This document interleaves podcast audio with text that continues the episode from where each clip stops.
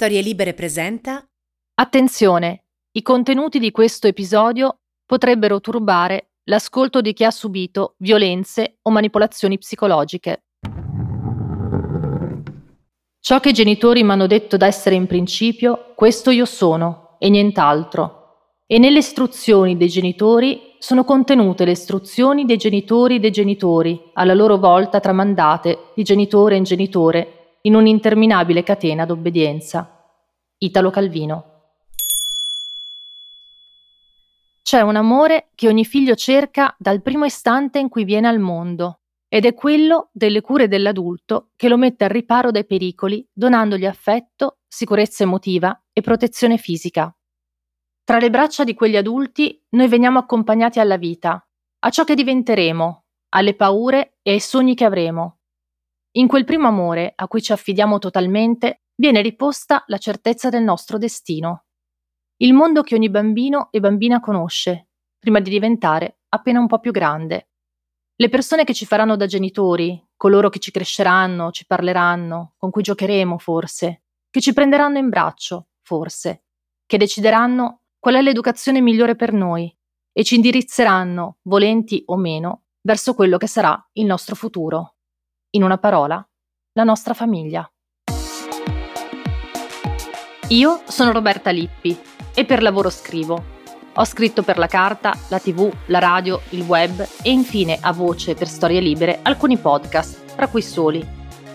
Le testimonianze raccolte in quel progetto mi hanno lasciato dentro molti interrogativi e portato a una conclusione. Siamo tutti pronti a entrare in una setta, nessuna e nessuno escluso. Questa è l'evoluzione di quella ricerca, un luogo dove non vogliamo necessariamente puntare il dito contro qualcuno, ma imparare a proteggerci da qualsiasi tipo di manipolazione e condizionamento mentale, siano questi legati al lavoro, all'amore, alla salute o agli ideali. Questo è Love Bombing e oggi parliamo di manipolazione familiare.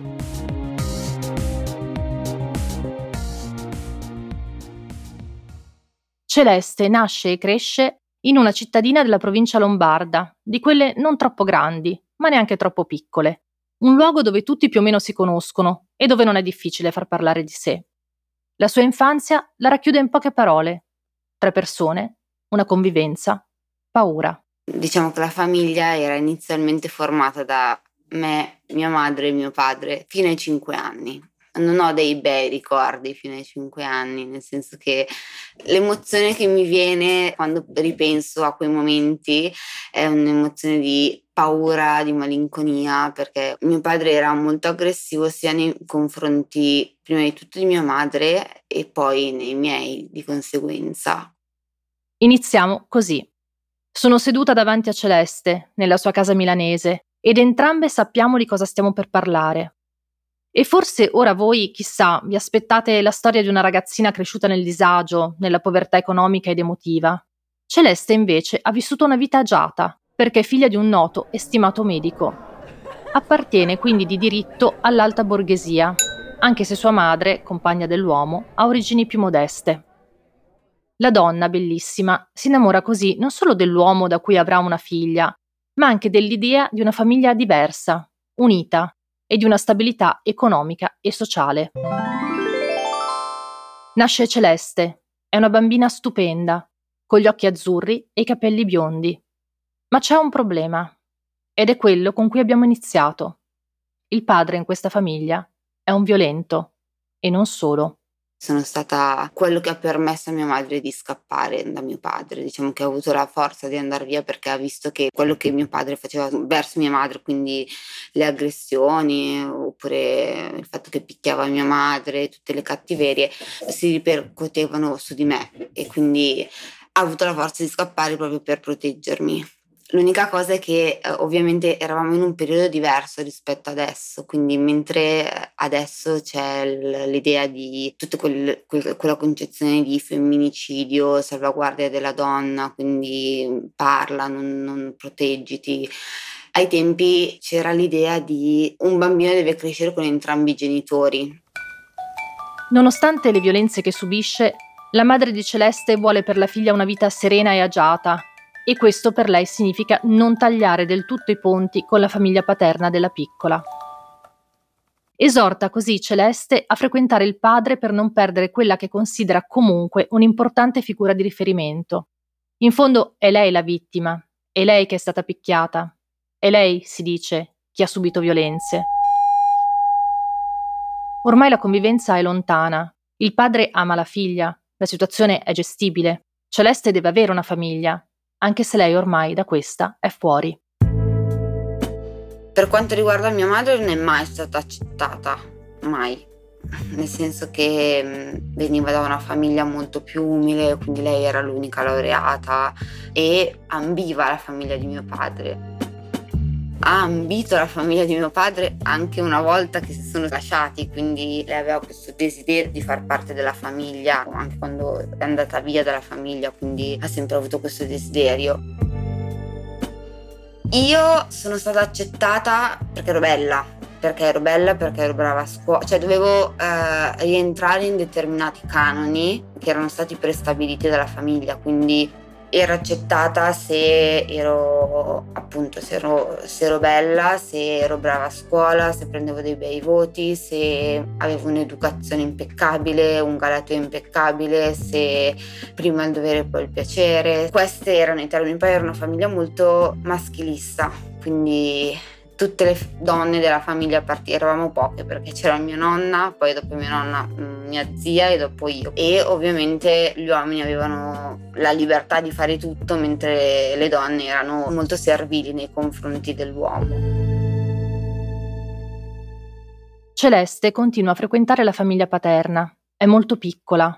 Incamera tutti i dettami di una visione distorta della realtà, quella in cui il primogenito, suo padre, viene osannato dagli altri, difeso nelle sue stranezze e giustificato per i suoi modi insoliti e il suo atteggiamento scostante.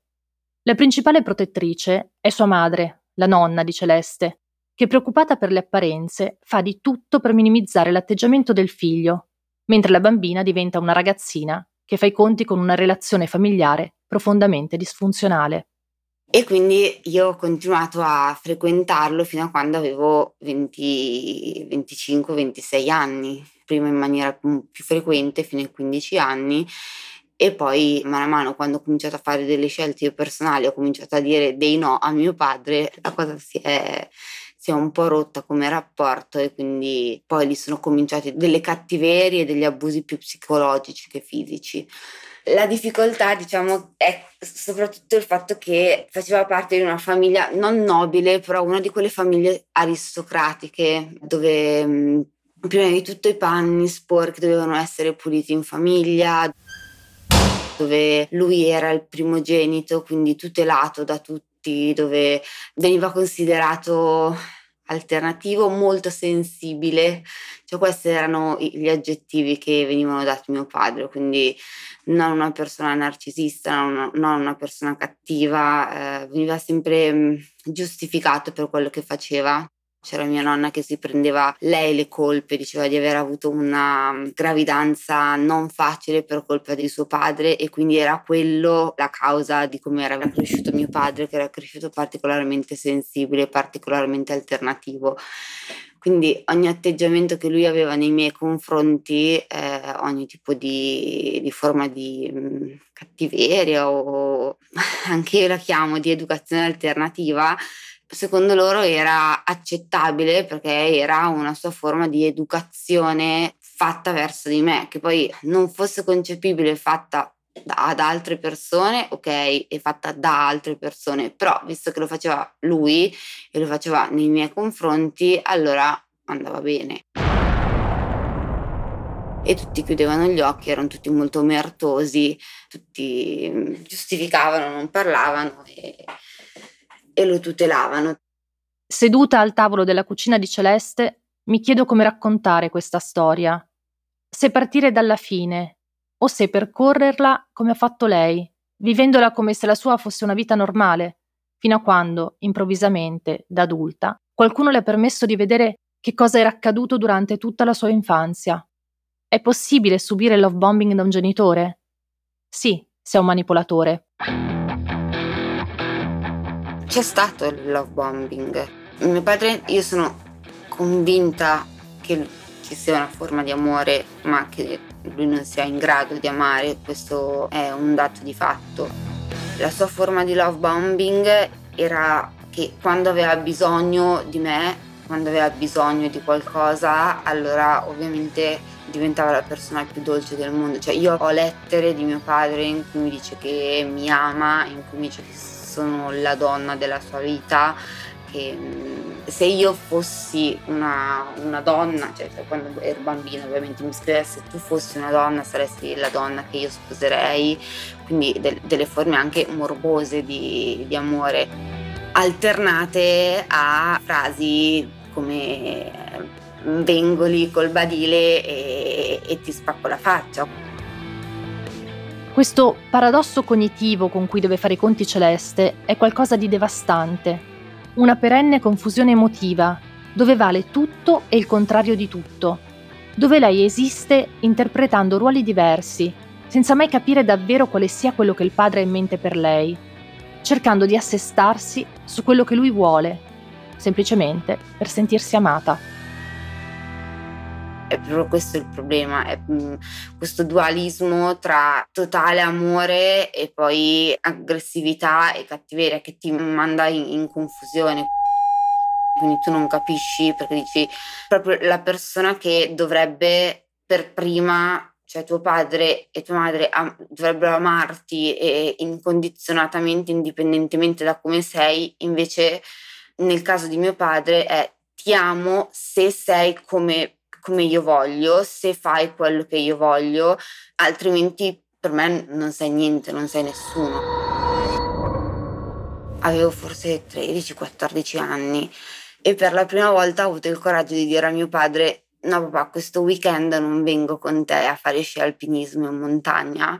Lui per sei mesi è andato in giro dicendo che non avevo una figlia, rifiutandomi come figlia perché io avevo negato una sua richiesta avere il potere, il controllo, non avere contraddittorio, mettere le proprie esigenze davanti a quelle degli altri, ma soprattutto creare una realtà che deve essere quella che si è decisa. E se non è così, farla prontamente modificare perché somiglia a quella che si vuole, anzi, che si pretende mi ricordo che io avevo un diario dove scrivevo quello che, non so, 7-8 anni, queste cose, e ero andata con, con, lui in montagna, ovviamente ero in crisi totale perché avevo paura di, di, di stare con lui da sola, quindi avevo scritto tutta una, una pagina in cui scrivevo sono col papà, sono in lacrime, vorrei stare con la mamma. In quel caso si è dimostrata una forma di non amore, nel senso che mi ha fatto cancellare tutto fatto riscrivere la sua versione del diario, quindi come io avrei dovuto vivere le emozioni che io avrei dovuto provare. In quel mondo in cui tutto deve essere vissuto e provato così come il padre ha stabilito per ottenere ciò che desidera o far sentire gli altri in colpa o obbligati nei suoi confronti, Celeste ha paura. E ha paura a restare sola con lui non è soltanto perché è scostante e a tratti aggressivo. Purtroppo c'è altro in questa relazione padre-figlia. Ma Celeste non sa che quello che accade tra loro è un abuso dei peggiori, perché non conosce altro. L'inconscio però recepisce e trasferisce al corpo il terribile peso che sta sostenendo. Quello che ha un po' svoltato la situazione è stata la mia malattia, nel senso che io poi ho avuto lo sfogo di quelli che sono stati gli abusi e questa poca fiducia in me stessa, diciamo che è sfociato poi in un disturbo alimentare a 15 anni. Questo ha un po' cambiato l'atteggiamento soprattutto di mia nonna nei miei confronti, che da quel momento ha capito si è esplicitato un problema che prima era molto nascosto, che ormai non poteva più essere nascosto perché era molto evidente. E quindi a quel punto ha cambiato atteggiamento nei miei confronti, è diventata più gentile, mi ha accettato di più. Però è sempre stato molto, cioè io appunto eh, venivo accettata se rientravo all'interno di determinati canoni e se facevo quello che loro si aspettavano di fare, mentre gli altri ormai erano parte della famiglia in quanto, in quanto familiari. Celeste sta male, ha bisogno di aiuto, qualcosa non va, ma cosa? Non è la prima volta che il padre manomette diari per mettersi in salvo dagli abusi che compie sulla figlia. È successo più volte, ma lui, lui ha un diario in cui lui ha la sua versione dei fatti di quello che è successo della nostra relazione. Quella è la realtà pura per lui, cioè nonostante sia una realtà distorta, quindi io la, la bambina maliziosa che gli chiedeva di alzare e abbassare la pellicina del, del suo pene per poter uh, giocare, tutto è visto con, quest, con questi occhiali, cioè con, con, con quest'ottica dove lui non ha nessuna colpa, dove lui è è Dio e ha la sua visione che è quella corretta e è la vittima di tutto quello che gli succede e tutti gli altri sono carnefici del suo male. Sono stata accusata del... lui ha avuto un cancro al, all'intestino che fortunatamente è passato, ma secondo lui ovviamente un cancro è un tumore eh, che non, non, terminerà mai, nel senso che ormai è in fase terminale, sta, sta morendo quando non è così. E ovviamente sono io la causa di questo tumore, come sono io la causa di qualsiasi suo male, ma non è una cosa che dice solo a me. Il padre di Celeste si inventa che sta morendo, un altro modo per fare leva sul senso di colpa, ma anche sulla tenerezza altrui, sull'empatia che lui non è in grado di provare. Utilizzare il falso decorso della malattia è un altro modo per manipolare gli altri, per ottenere compassione e attenzione, o forse spostare quell'attenzione dai crimini commessi. Ormai sono terminale, lasciatemi in pace. Non so se lo fa volontariamente o no, ma uh, proprio questo atteggiamento dove mh, mm, per tutelarsi fa la vittima e sentendosi vittima è come se questo giustificasse qualsiasi cattiveria che lui può fare. Come sono stato colpito dalla vita, ho avuto dei dolori, o si inventa questo tumore che, che prosegue, che è in fase terminale e quindi questo lo giustifica nel fare del male agli altri e nel continuare a fare cattiverie perché è una persona che eh, ha rubato in ospedale, che ha, ha fatto tantissime cose anche illegali, mm, non solo nei miei confronti, io adesso poi parlerò solamente di quello che riguarda me perché le altre cose non sono cose di un, di un uomo sano, di un uomo però anche solo nei miei confronti io penso che lui si senta giustificato da, dal farlo sia in, in quanto vittima di, di, tutto un sistema della sua famiglia e, e poi in quanto mio padre, cioè lui in quanto mio padre ha il diritto di fare di me quello che vuole. E io sono uno strumento nelle sue mani.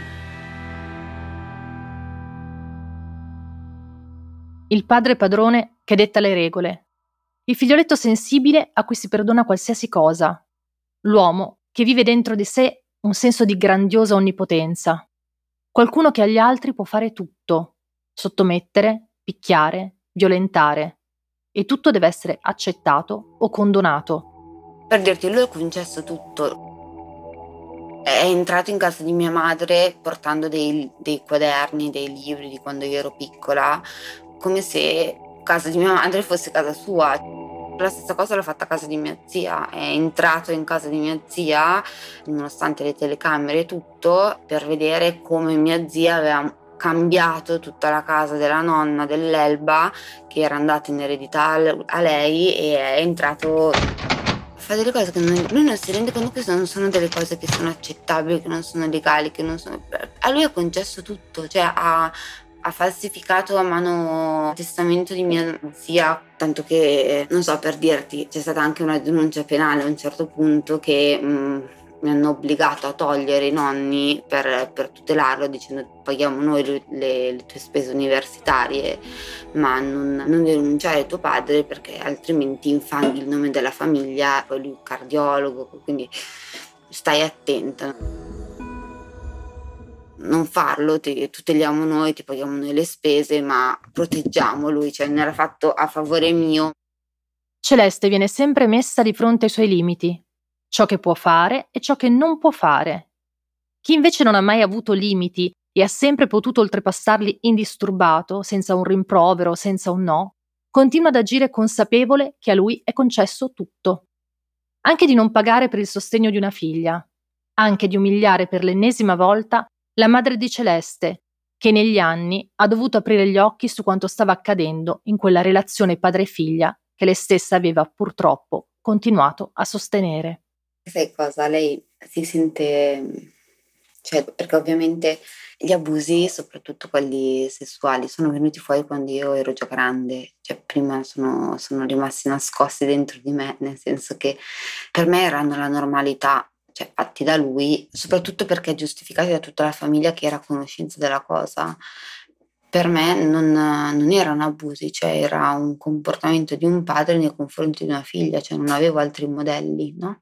Quindi è stato un giorno uno psichiatra che mi ha detto: Ma tu mi parli sempre di quello che secondo te tu hai fatto di male a tuo padre o ai tuoi genitori, ma prova a pensare a cosa loro hanno fatto di male a te. E quindi nella seduta successiva io ho raccontato di questi abusi sessuali che sono avvenuti da parte di mio padre, non come se fossero abusi sessuali, ma come se fossero degli atteggiamenti dove c'era qualcosa che non mi tornava.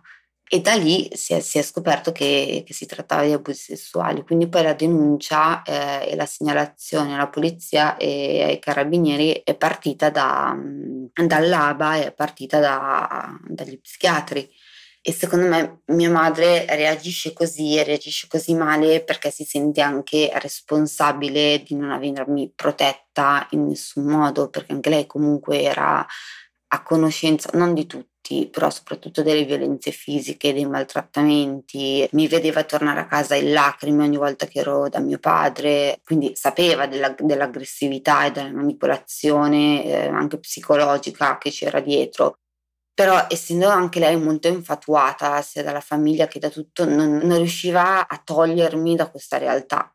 Ancora oggi lei si sente mm, in qualche modo responsabile di questa cosa. L'ABA, l'associazione che Celeste cita, è l'associazione Bulimia Anoressia, da cui è in cura per i suoi disturbi alimentari. Lo psichiatra che ascolta la ragazza capisce immediatamente che si trova di fronte a un reato gravissimo e inizia la procedura per la segnalazione dell'abuso.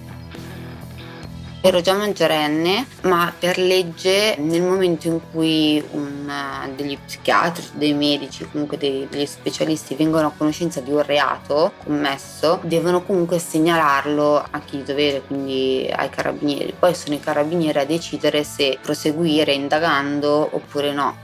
In questo caso i carabinieri hanno indagato, hanno fatto le loro, le loro ricerche, hanno anche mh, messo sotto controllo i telefoni, il mio, quello di mio padre, hanno interrogato mio padre che ha confermato tutto, dando però un'altra visione e quindi mi è arrivata questa chiamata a agosto di mi pare 4-5 anni fa in cui mi, mi dicevano che mio padre era stato prelevato dove era casa al mare per essere messo in carcere. Celeste è all'oscuro di tutto fino a quel momento.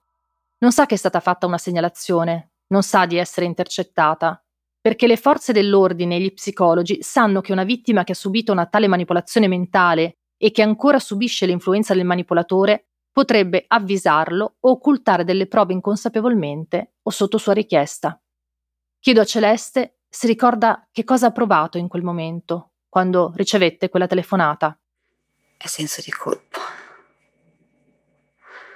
mi sono sentita responsabile. Non mi rendevo conto ancora, nonostante tutto, della gravità di quello che lui aveva fa- mi aveva fatto e non pensavo che, che fosse necessario arrivare a fargli così male. Cioè io ancora tutt'oggi sono convinta che su di me determinate azioni, determinati atteggiamenti si possano, possano essere agiti sia da lui che da altre persone. Cioè anche, anche da parte di, di altri uomini, anche da parte di altre persone. Non ho una grande forma di rispetto nei miei confronti non so, se, se, parlo con le mie amiche che mi raccontano di un uomo che le tratta male, ma, ma anche cose molto, molto banali, di uomini che scompaiono oppure che, uh, che li maltrattano, che, anche parolacce, anche, cioè, sono, sono, cose che, a cui che no, non accetterei fatte nei confronti di altre persone, ma su di me accetto, accetto tutto perché ho questa forma mentis, cioè ancora non, non riesco a, a, superare il fatto che anche io ho il diritto di, di essere rispettata, di essere amata, di essere, di essere trattata come, come gli altri. Celeste ha intrapreso un lungo percorso di psicoterapia ed è grazie a questo che ha compreso come le dinamiche malate e distorte a cui l'ha sottoposta il padre abbiano creato una coazione a ripetere, la ricerca della risoluzione di quel conflitto, attraverso nuovi vissuti altrettanto tragici a cui le cerca di dare dei finali diversi. Mi rendo conto che è la stessa dinamica sia delle persone che io vado a cercare, sia degli atteggiamenti che io accetto da parte degli altri, sia del mio mettermi, beh adesso si, usa, si usa dire zerbino, annullarmi per l'altro e accettare qualsiasi tipo di condizione da parte dell'altro pur di essere accettata.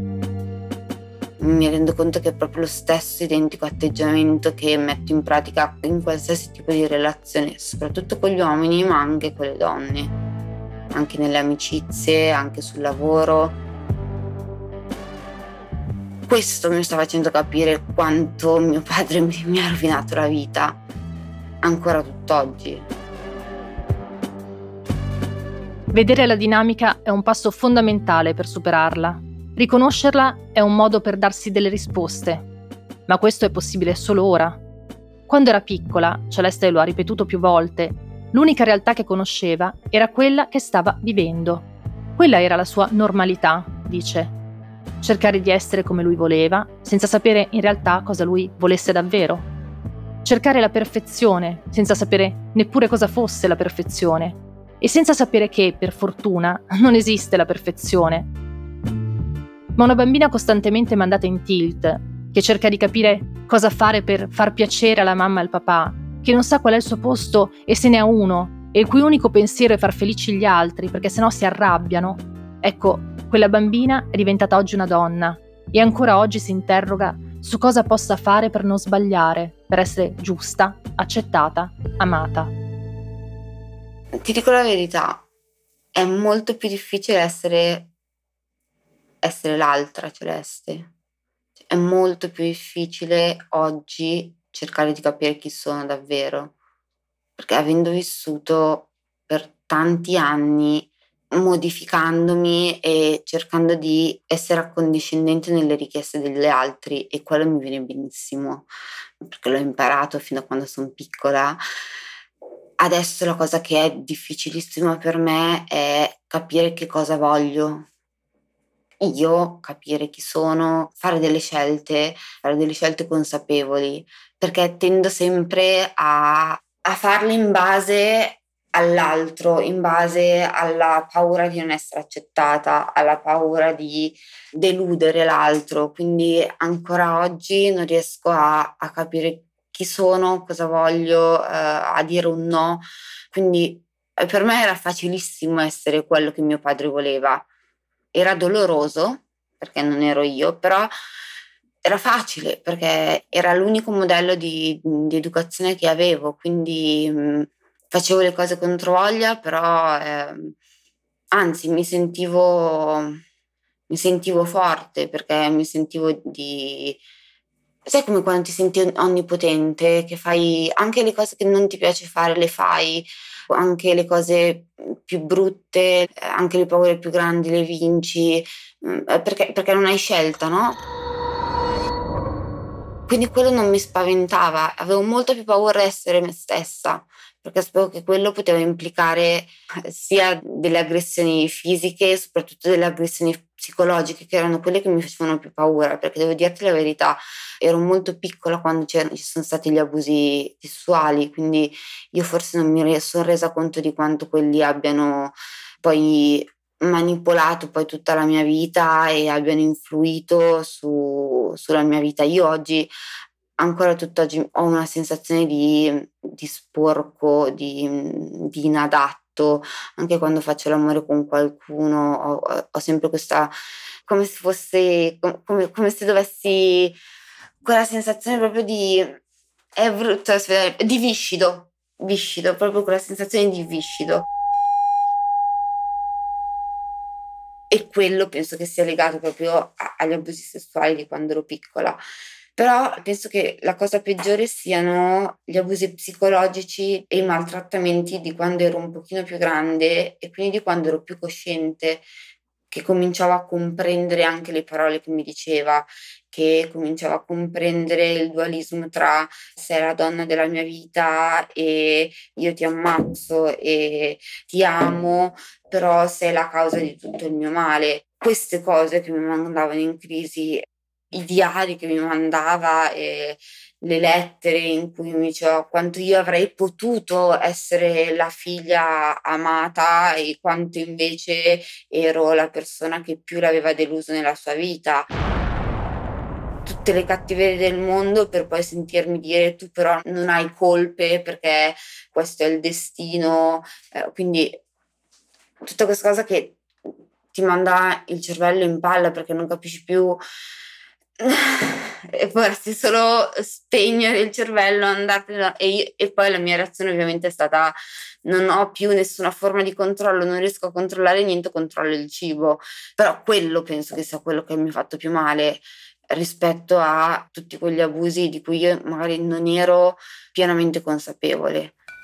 Quelli penso che abbiano agito nel profondo quando io ero piccola, abbiano continuato ad agire, ma la cosa peggiore è il perpetuarsi nell'arco del tempo. Cioè io credo che se mia madre quando avevo 5 anni mi avesse tolto da mio padre, non me l'avesse più fatto vedere,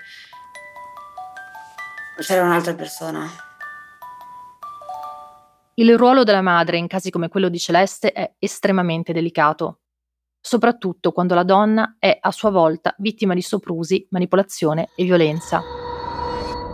Ma c'è anche un'altra donna in questa storia, perché quando esplode la bomba e arriva l'arresto, ci si chiede come possa aver reagito la madre dell'arrestato. Perché la domanda che tutti si dovrebbero porre quando qualcosa del genere emerge dalla coltre di segreto sotto la quale è stata sepolta è ma io queste cose le ho viste o ho finto di non vederle? E come ho potuto permettere che accadessero? Era già molto anziana, fortunatamente perché non le avrebbe accettato quella forma di arresto. Lei era presente quando c'è stata una denuncia penale a livello economico, però quando l'ho messa io davanti alla realtà del fatto che eh, comunque mio padre era aggressivo e, e, e, mi faceva la pipì addosso e, e lei diceva... Eh, è, è particolare, cioè è una sua forma di educazione. E lo diceva a me come lo diceva a, a mia zia, che è la sorella di mio padre. E... Celeste si interrompe. Questa non è certamente un'intervista facile. Veniamo a quest'altra donna della famiglia, perché il padre di Celeste ha una sorella. Le chiedo se si sia mai confrontata con la zia se abbia parlato con lei e se le abbia chiesto esplicitamente o possa aver intuito se anche lei avesse subito degli abusi. Io con mia zia ho un, un ottimo rapporto perché anche lei comunque ha subito delle forme di aggressività, non, non, abusi, ma aggressività da parte di mio padre. Infatti è andata il prima possibile in America, non come, come con me, ovviamente, eh, perché c'era comunque, era più giovane, c'era la tutela comunque dei nonni, non c'era ancora questo delirio di onnipotenza, però anche lei ha vissuto delle brutte situazioni con mio padre, poi non, non me le ha mai raccontate nel dettaglio, però sì, ad esempio avevo, ha trovato una foto di, di, mio zio, che il fratello più piccolo, travestito da, da pornostar da mio, da mio padre eh, quando aveva tre anni e, e, poi che gli ha scattato delle foto, quindi la perversione di mio padre ormai cioè, è un dato di fatto. Celeste ci ha detto, se mia madre mi avesse portata via davvero, se avesse deciso di non farmi più vedere mio padre, io oggi sarei una persona diversa. Ma il passato non si può cambiare. Quello che si farebbe oggi, probabilmente, non era possibile allora. I motivi non sta a noi indagarli. Come si ricostruisce un rapporto dopo questa verità? Come si gestisce un'epifania del genere adesso, da donne adulte, faccia a faccia? Allora, stiamo ancora affrontando, però ci sono stati dei momenti in cui ci siamo sfogate entrambe, soprattutto lei, eh, anche se non l'ho mai fatto in maniera molto aperta, di dirmi mi sento in colpa per quello che ho fatto, anche perché ogni cosa che ha mosso mia madre è stata l'amore, cioè non posso colpevolizzarla per quello che ha fatto o attaccarla o, o non giustificarla perché uno erano altri tempi, due era lei per prima vittima di mio padre, quindi di certe cose non si rendeva conto, era in trappola. Quindi appena potuto ha, ha cercato anche quando si sono lasciati i miei genitori, quindi anche quando erano, erano separati, lei comunque aveva questa ambizione di far parte della famiglia, di comunque essere accettata dalla nonna, essere accettata da, dal resto della famiglia.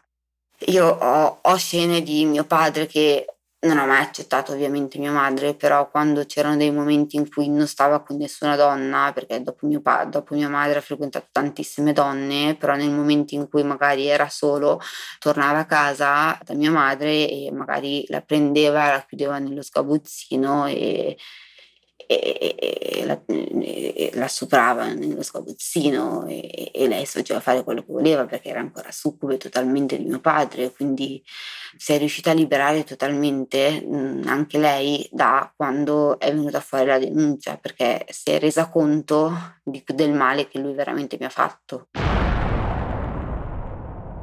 Veniamo quindi a questa denuncia. L'uomo viene arrestato, il mondo di Celeste e della sua famiglia subisce un potente scossone. Adesso bisogna affrontare tutto. Adesso tocca farsi forza e cercare verità e giustizia. Io non ho partecipato alle udienze, sono state fatte tre mm, perizie su di me per valutare il mio stato e per valutare se effettivamente quello che dicevo era vero o no e il mio stato di salute in seguito a quello che era successo e mio padre non è stato definito malato psichiatrico, è stato definito una mente criminale. È stato definito un, una mente criminale e gli hanno dato 15 anni. Celeste ha condiviso con me parte della sentenza emessa nel 2019 dal giudice per le indagini preliminari. Ve la leggo. Va innanzitutto evidenziata la straordinaria gravità dei fatti commessi l'indole criminale dell'indagato, il periodo di tempo incredibilmente lungo in cui tali fatti si sono verificati, l'assoluta assenza di ogni remora o scrupolo, tanto che i reati venivano commessi non solo sotto gli occhi della madre della parte lesa, ma con incredibile sfacciataggine anche di fronte ad altri soggetti. Va inoltre sottolineato che le condotte criminali dell'indagato hanno letteralmente stravolto e rovinato la vita della parte lesa, abusata e violentata fin da tenerissima età, oggetto e vittima di una serie incredibile e straordinariamente violenta di abusi, sopraffazioni e violenze, che l'hanno portata a soffrire di numerose e gravissime patologie e disturbi comportamentali, fisici e psichici. Tale condotta criminale evidenzia un pericolo di reiterazione di reati della stessa specie di quelli per cui si procede di massimo grado. Si ritiene che l'indagato rappresenti un pericolo non solo e non tanto, stante l'età attuale della parte lesa e il tempo trascorso, nei confronti specificamente della figlia, ma in generale nei confronti di minori. L'indole predatoria sessuale dell'indagato nei confronti di minori appare infatti con tutta evidenza e pericolo. Va poi sottolineata la situazione vulnerabile della persona offesa sia per la giovane età sia per le patologie di cui affetta, che rendono ancora più gravi detti comportamenti. Il continuo ricorrere a pesanti insulti, inoltre proferiti urlando, le ripetute accuse di essere la causa della sua morte, l'addebitare la responsabilità del criticissimo rapporto alla ragazza con previsione di dover pagare per questo secondo la legge universale, integrano già di per sé pesanti vessazioni di natura psicologica. Poi lui ovviamente essendo medico e avendo agevolazioni da questo punto di vista, poi è riuscito a, a uscire dalla galera, a stare a casa, a fare a meno anche dei domiciliari, quindi l'unica cosa che ho ottenuto è stato un patteggiamento e la richiesta di stanza. Il padre di Celeste resta in carcere per soli tre mesi. Passa ai domiciliari altri tre mesi, con divieto di avvicinarsi a Celeste, alla madre della ragazza e alla zia. Nel febbraio 2022 patteggia un terzo della pena, dichiarandosi colpevole. A dicembre 2022 ottiene la libertà per motivi di salute. Non vede Celeste, ma la minaccia via messaggi. Gli vengono sequestrate delle armi. La nonna di Celeste non ha vissuto questo epilogo perché è morta. Tra le sue volontà anche quella di lasciare alla nipote il suo anello di diamanti e una cospicua eredità in denaro. Il padre di Celeste non ha mai dato seguito alle volontà della madre. Celeste continua a ricevere i suoi messaggi. A volte risponde, a volte no, mi dice. Non sono una persona che prova rancore, quindi posso anche pensare di perdonare mio padre, non, anche perché non credo che lui l'abbia fatto in maniera maligna, consapevole, almeno non riesco a pensare che l'abbia fatto volontariamente con cattiveria, penso che sia proprio malato. E ho avuto anche il coraggio di dirglielo in un messaggio, solo che quando cerco di esprimermi e di dirgli quello che penso, ovviamente poi mi scontro con il suo narcisismo, quindi resisto e, cerco la maggior parte delle volte di non rispondere o di rispondere in maniera molto polite per evitare io di mettermi in delle brutte situazioni perché poi si riattivano semplicemente gli stessi meccanismi che si riattivavano in passato non, lui non, non, cambierà mai, non è cambiato, sono io che posso semplicemente accettare di avere un padre così. Un padre violento, abusatore, definito una mente criminale. Si dice che quando si ha a che fare con personalità narcisiste in senso patologico ci sia solo un modo per salvarsi, il no contact, non sentirsi mai più, interrompere qualsiasi tipo di comunicazione. È un diritto, è una possibilità, anche quando dall'altra parte c'è un genitore.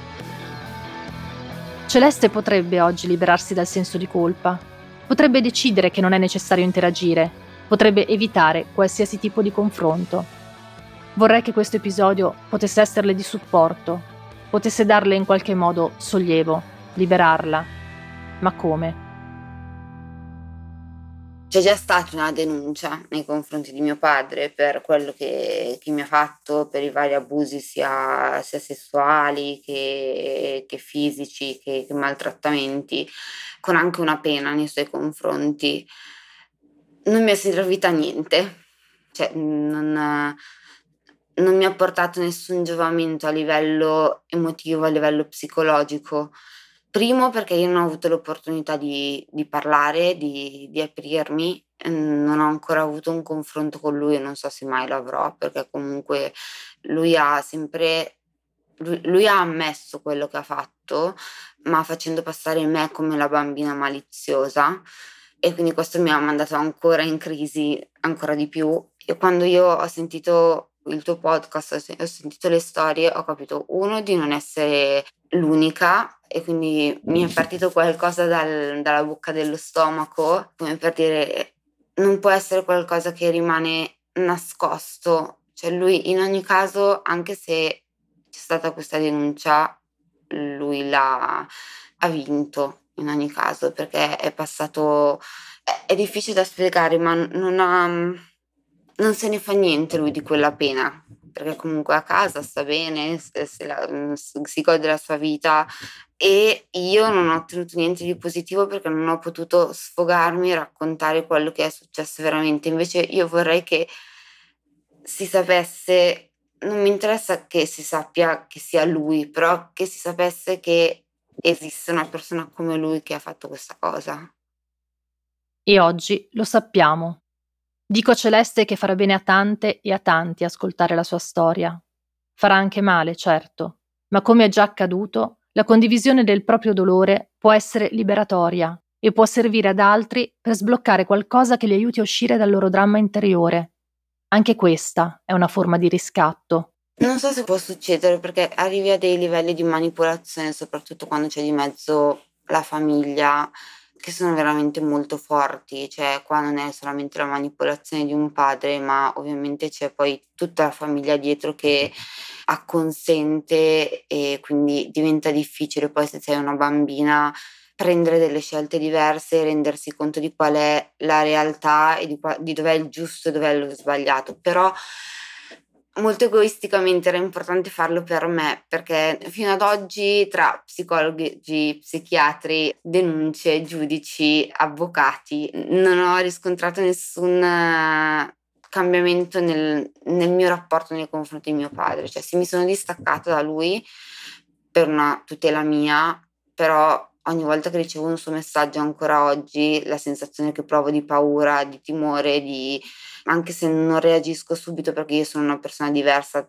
magari da altre che reagiscono con la rabbia o, o sfogandosi subito, io tengo tutto dentro, però quella cosa mi mangia dentro e, e per, per, settimane poi non riesco più neanche a ragionare, eh, quindi ha ancora molto effetto su di me lui, quindi spero che poterne parlare così apertamente e eh, sapere che questa cosa poi avrà anche poi un seguito e verrà raccontata, eh, mi possa aiutare poi in un futuro a affrontare diversamente anche un solo suo messaggio e crearmi quella barriera che ancora non sono riuscita a creare.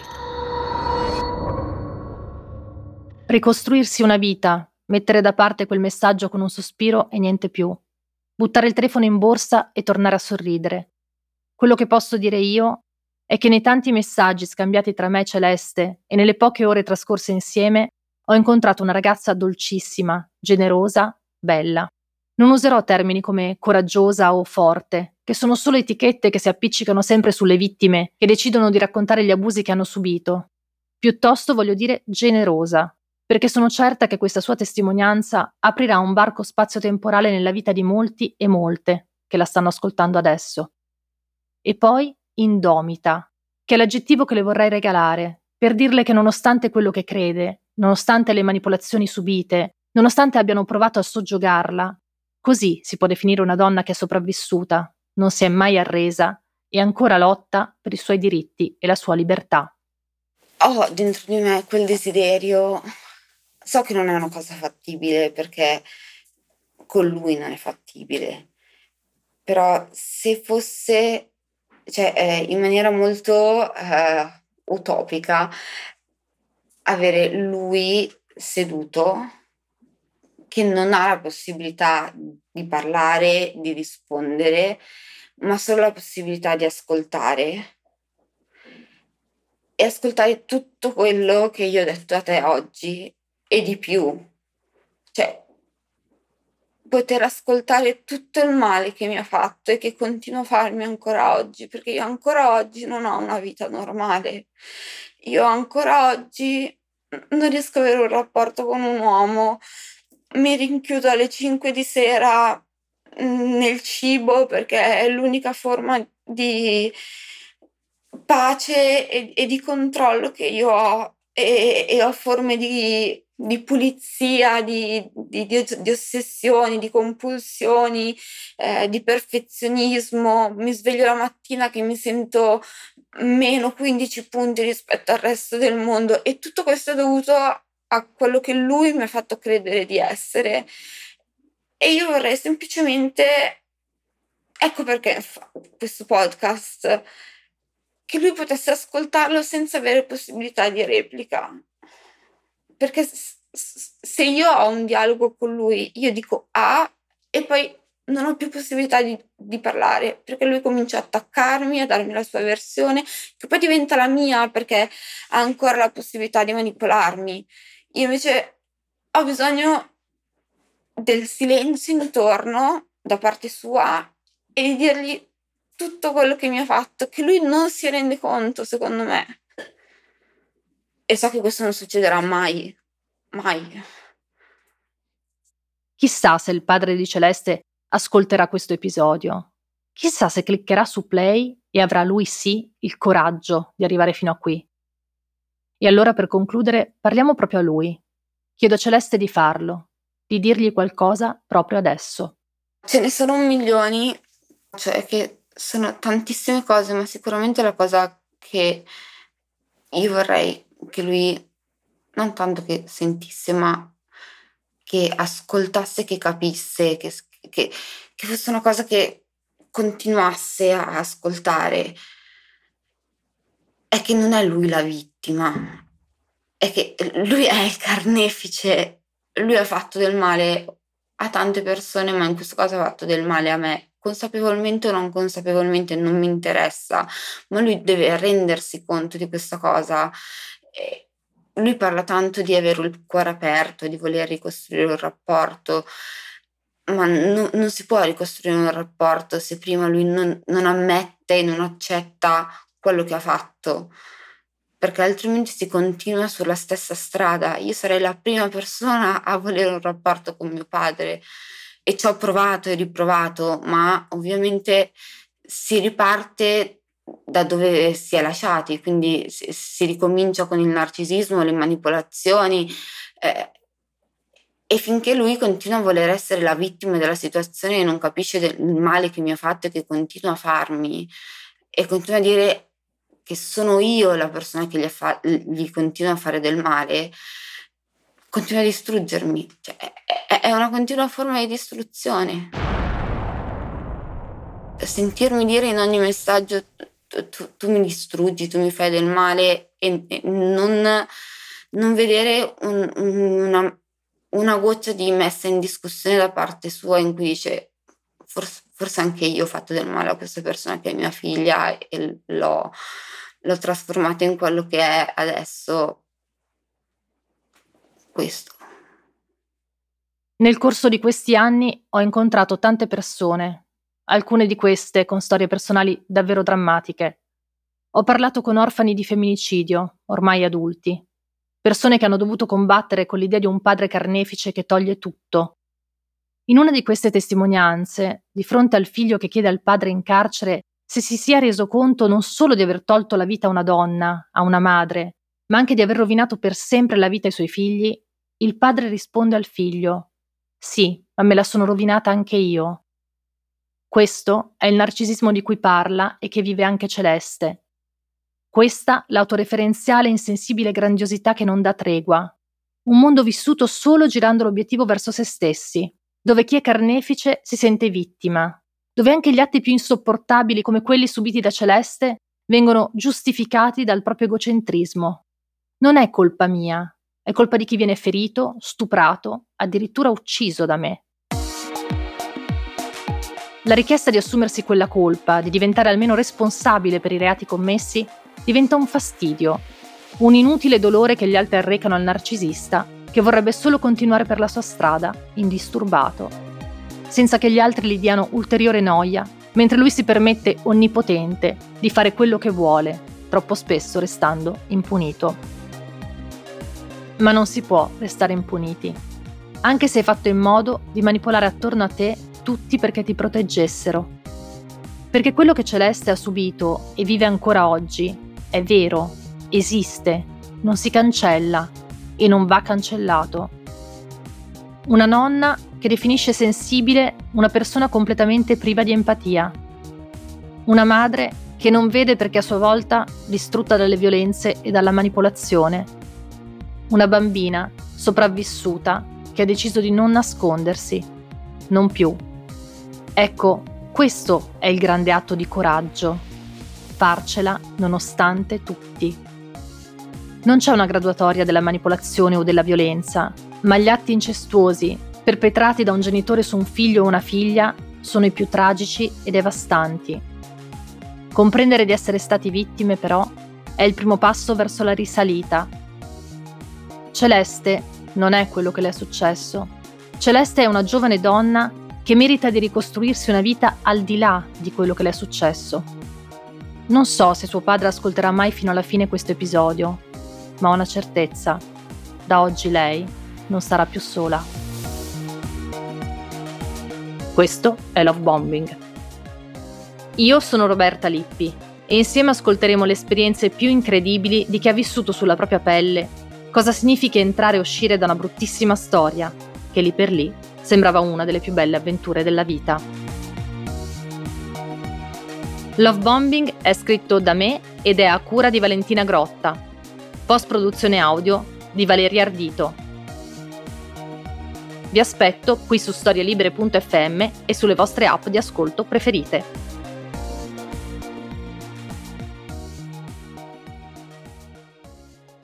Una produzione storielibere.fm di Gianandrea Cerone e Rossana De Michele.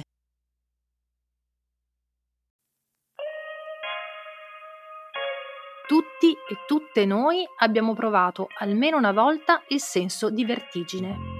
A volte è dato da un'altezza fisica, altre da un imprevisto o dalla paura del cambiamento. Il cambiamento è spesso sinonimo di paure, preoccupazioni, ansie, ma anche fibrillazione ed entusiasmo. Vertigini Storia Avanti racconta le emozioni e le esperienze di coloro che si sono trovati sul bordo del precipizio, pronti a fare il grande salto in una nuova avventura, capaci di trasformare la paura in possibilità e il cambiamento in una storia tutta nuova. Io sono Roberta Lippi e questo è Vertigini, Storia Avanti, il podcast di storie libere realizzato in collaborazione con Verti Assicurazioni. Potete ascoltarlo su storielibere.fm e sulle vostre app di ascolto preferite.